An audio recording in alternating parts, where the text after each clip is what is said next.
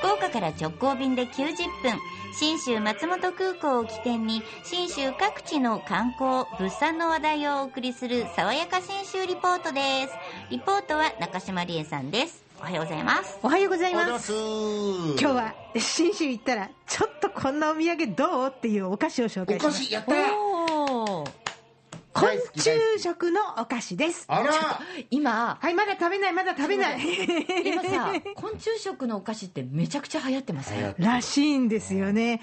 その情報も、あの、このお菓子を提案してうん監修した松本大学健康栄養学科准教授の柳井和弘先生に聞きました。え先生が提案して、そして製造販売が安曇野市にある安曇野食品という会社なんですが、ああ出来上がったのが、稲子おかきとはいはいはい。蜂の子パイまんじゅう。あ、いいですね。それなんかちょっと食べられそう。うん。うん。まあ、もともとね、信州にはこの養蚕から製糸業の歴史があったんで、その蚕のさなぎを食べる。うん、あと蜂の子とか、うん。稲子は佃煮にしたりとか、ええそれからあの、まあ、上級編になるとザザムシっていう皮の中の虫食べるんですよね。もうあるっていう、そのベースがあってこその開発なんですが、えー柳井先生がこんな話も聞かせてくれました。長野にもそういう食文化があるっていうところをまずは全国にアピールしながらあの少しこうハードルを下げて、うん、あのし親しんでもらえるぐらいの感じで食べてもらう、うん、昆虫食を経験してもらうきっかけになればっていうところで、うん、あのこういうものができたっていうそう。うん。できました。まだ。中はえで食べない。もなんかちょっと可箱だけ見て。箱可愛いでしょ、うん。稲かき。緑もう一つね箱があるんです、稲子おかき、同じもので。実は中身一緒で外身が2つある。え何それ？稲子かきって書いてあると何一つ今、富永さんが思わず可愛いって言ったぐらいに、あのデザインがお花が散らばしてあったり、まあ、新種の山がねこうデザインされてたりすることと、もう一つは、えー、虫が入ってるのって女性がこれ驚きてる、えーちょっとビビってる感じの。なんで稲子入れた？ーんとか言いながら、ちょっとぎょっとしてる顔してるんですけど、どこれにもですね面白いな、うん2タイプ用意した理由があるんです。え何？まあ、少し今回遊び心というかね、やっぱと取っかかりを虫を食べさすっていうちょっと奇怪な企画なので、うん、そこのところでこうなんだろうっていう、ね、あのちょっとみ水木しげる的な ちょっとねああいうタッチの絵を。そんな絵だね。うん。そんな絵。蜂の子パイまんじゅうの方も、普通の蜂って書いてある、あのストレートにお土産品らしい綺麗なデザインとでいいよね、ビビった顔のデザインと2つあるだけなんですよ。まあ水木しげるというか、あの梅津和夫というか梅津和夫っぽい、それっぽいんですよね。で、まあ、こんな風に提案されたんですけど、作る方としてはどうなのか、まあ、製造から販売を担当している安曇野食品営業部次長の小林さんに聞いたら、小林さんも超地元の人なんで、僕も子供の頃から稲子取りに行って、お母さんに佃煮してもらって食べてるんで、うん、別にそんな、えーって違和感はないし、会社としてもこうだっておっしゃってました。えー地域の郷土食を、えーお客様にあの認知いただきながらあの商品を買っていただくという形をやらせていただいているものですからそこの分の中での食文化の発信ということのベースでいくとですねあのそれはその会社の方針というかですね会社の成り立ちとあまりあの差異がないところになるものですからあのそこはあのそんなにははいええ。そんなには？はい、そんなには？少あの少し少しえって思いましたけどそんなにははい。まあまあでもあのこういったあの遊び心もあの観光においてはやっぱり必要かなというところがありまして、はい。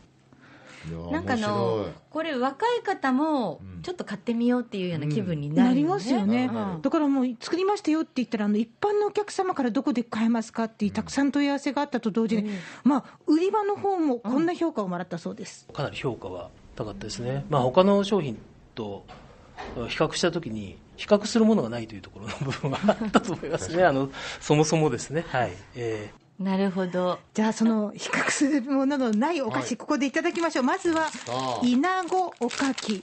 全然見たでもなんか目普通のおかき。いこういただいていい？うん。私から。いただきます。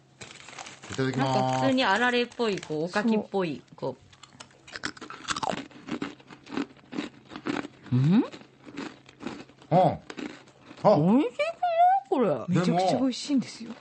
ほんのりイナゴの味する。食べたことないから分かんない。あそうなんだ。あほんのりなんか感じますね。これイナゴの佃煮をパウダーにして、それを、まあ、シーズニングとしておかきの表面にまぶしてあるんです。よこれ私全然分からないめちゃめちゃ普通に美味しいでしょ食べたことないから分からないんだろうけど。香ばしい香りしません、うん美味しい。エビみたいな。めちゃめちゃ美味しいんこれがイですよナゴなんですよ。えこんな美味しいの？イナゴってそうなのイナゴの佃煮はエビより美味しいですよ。私私もそう思います、ねそうですよね、もうちょっと欲しいぐらい。ねえちょっとね。じゃあもう一つの方、えー、蜂の子パイまんじゅういってみましょうか。いただきます。これはなんか卓球のボールのそうピンポン玉ぐらいの大きさをちょっとと平べったくした感じなんですよね。いやイナゴは結構ね東北でも食えるけど蜂の子は長野じゃないと食えないですからね。柔らかい。あでもこれも分かりまへん。中に白あんが入ってるような感じで。